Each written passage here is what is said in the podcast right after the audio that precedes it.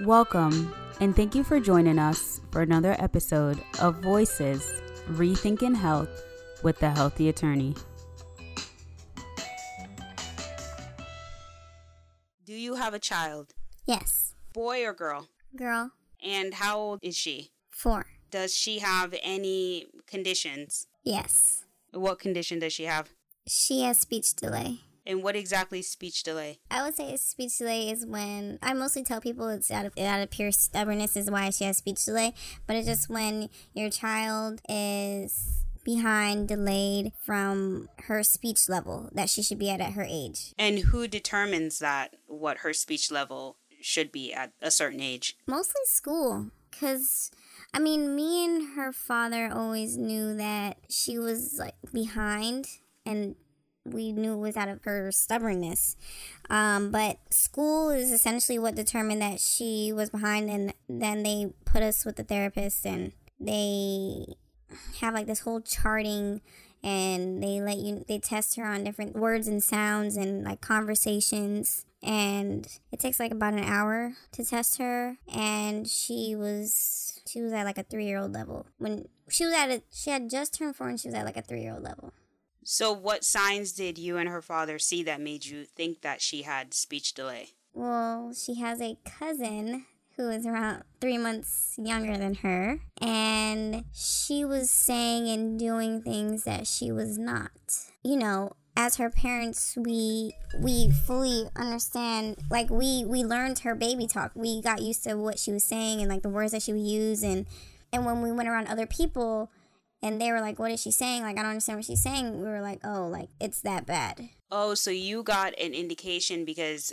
other people couldn't understand what she was saying. yeah, it was more of like social cues of her sibling and her cousin and other adults being around her. It was all of those that just pulled it all together that like she's really behind. And did you? I know you you were assigned a therapist when she was enrolled in school, but did you bring this to the doctor at any point? Yes, because they not only did they question her speech, they questioned her her overall ability of like functioning as a as a toddler. They were like, um, she might need occupational therapy, and usually kids that need to be tested for these two things, you should also test them for autism. And when she was a baby, she never smiled. Like she would smile at my mom, but she she was like a she was a tough cookie.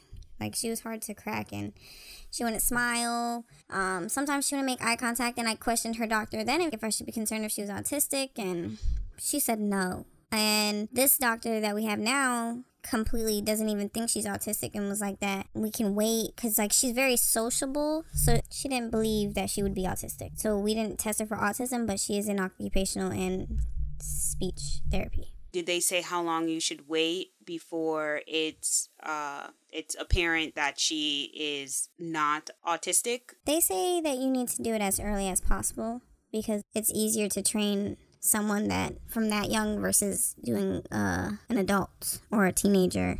But the doctor that you have now doesn't believe that she has the normal symptoms of some of a child that's autistic.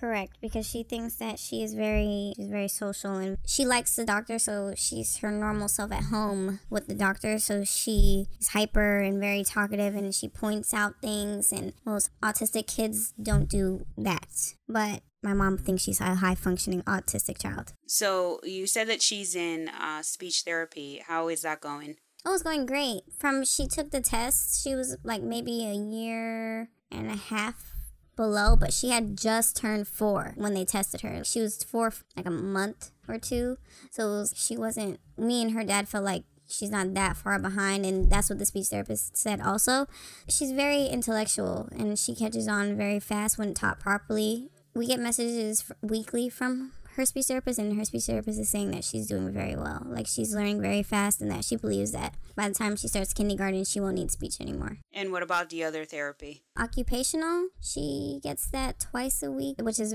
really good, which means that she barely needs it. And she also says she's doing very well. And what is occupational therapy? Occupational therapy is how they explain it to me is like basically children doing things for themselves. That's what I have an understanding of it because apparently at her age she should be able to zip up and zip down her jacket, uh, hop on both feet at different times. It's like more body mechanics from what I get from it. And did you have any indication during pregnancy that this would occur? No, I had a very healthy, long, over long term pregnancy. She came two days late, so I was like, she was more than healthy, more than developed, and and during my pregnancy, I had no issues at all. So at this point, how do you feel that uh, she is developing? I would say that I am very proud of her. Actually, she's very independent and artistic. She's definitely growing into her own individual self. So I would have to say I'm less concerned now because I feel like she's getting the help that she needs. And are there any signs that you, thinking back now, that were there early on that you may have overlooked that you're thinking now, if I recognize the sign, then I would have started the therapy or looked into uh, treatment earlier? No, because I always worried that she might have been autistic. I've always seen the signs. I'm one of those helicopter parents. I feel like sometimes I'm too strict, but I'm I'm also like, is she okay? Like, what is she doing? I question everything. That being said, do I wish I started therapy sooner? Um, I don't know because I feel like she's matured with being in school and being around other people to where she's having those surroundings where all of it is testing her. Whereas before she wasn't in daycare and around other children where she wasn't being tested as much. So now with the social environment she's in, she's getting all the challenges that she needs to help develop her even more, more and, and better. And is there any advice or any um, suggestions you have for any parent who starting to see signs in their child of possible autism or possible speech delay? Uh, is there any advice or insight you have for them? First thing is not get offended when someone thinks that your child might need speech or might be autistic or need occupational therapy because it's not that someone's calling your kid retarded or special or anything like that. It's you should be very happy that they're even noticing something like that within your child. And also, even if you don't feel like your child needs it, just do it because the worst thing that they can tell you is that your your child needs it and the best thing they can tell you is that your child doesn't need it, you know? And either way, it's going to be good for your child. You're providing them with the things that they need to be a high functioning individual. You want to put your child out into the world being able to take care of themselves. And you always want to take care of your child, and you're never going to stop doing that, but you want to make that as easy as possible for both of you. So whether you believe it or not, go get your child tested regardless. Granted, I am going to go, I'm still considering getting her tested for um, autism just because I need to know if it's a yes or no. But all in all, just get your kid tested. That's like my biggest thing.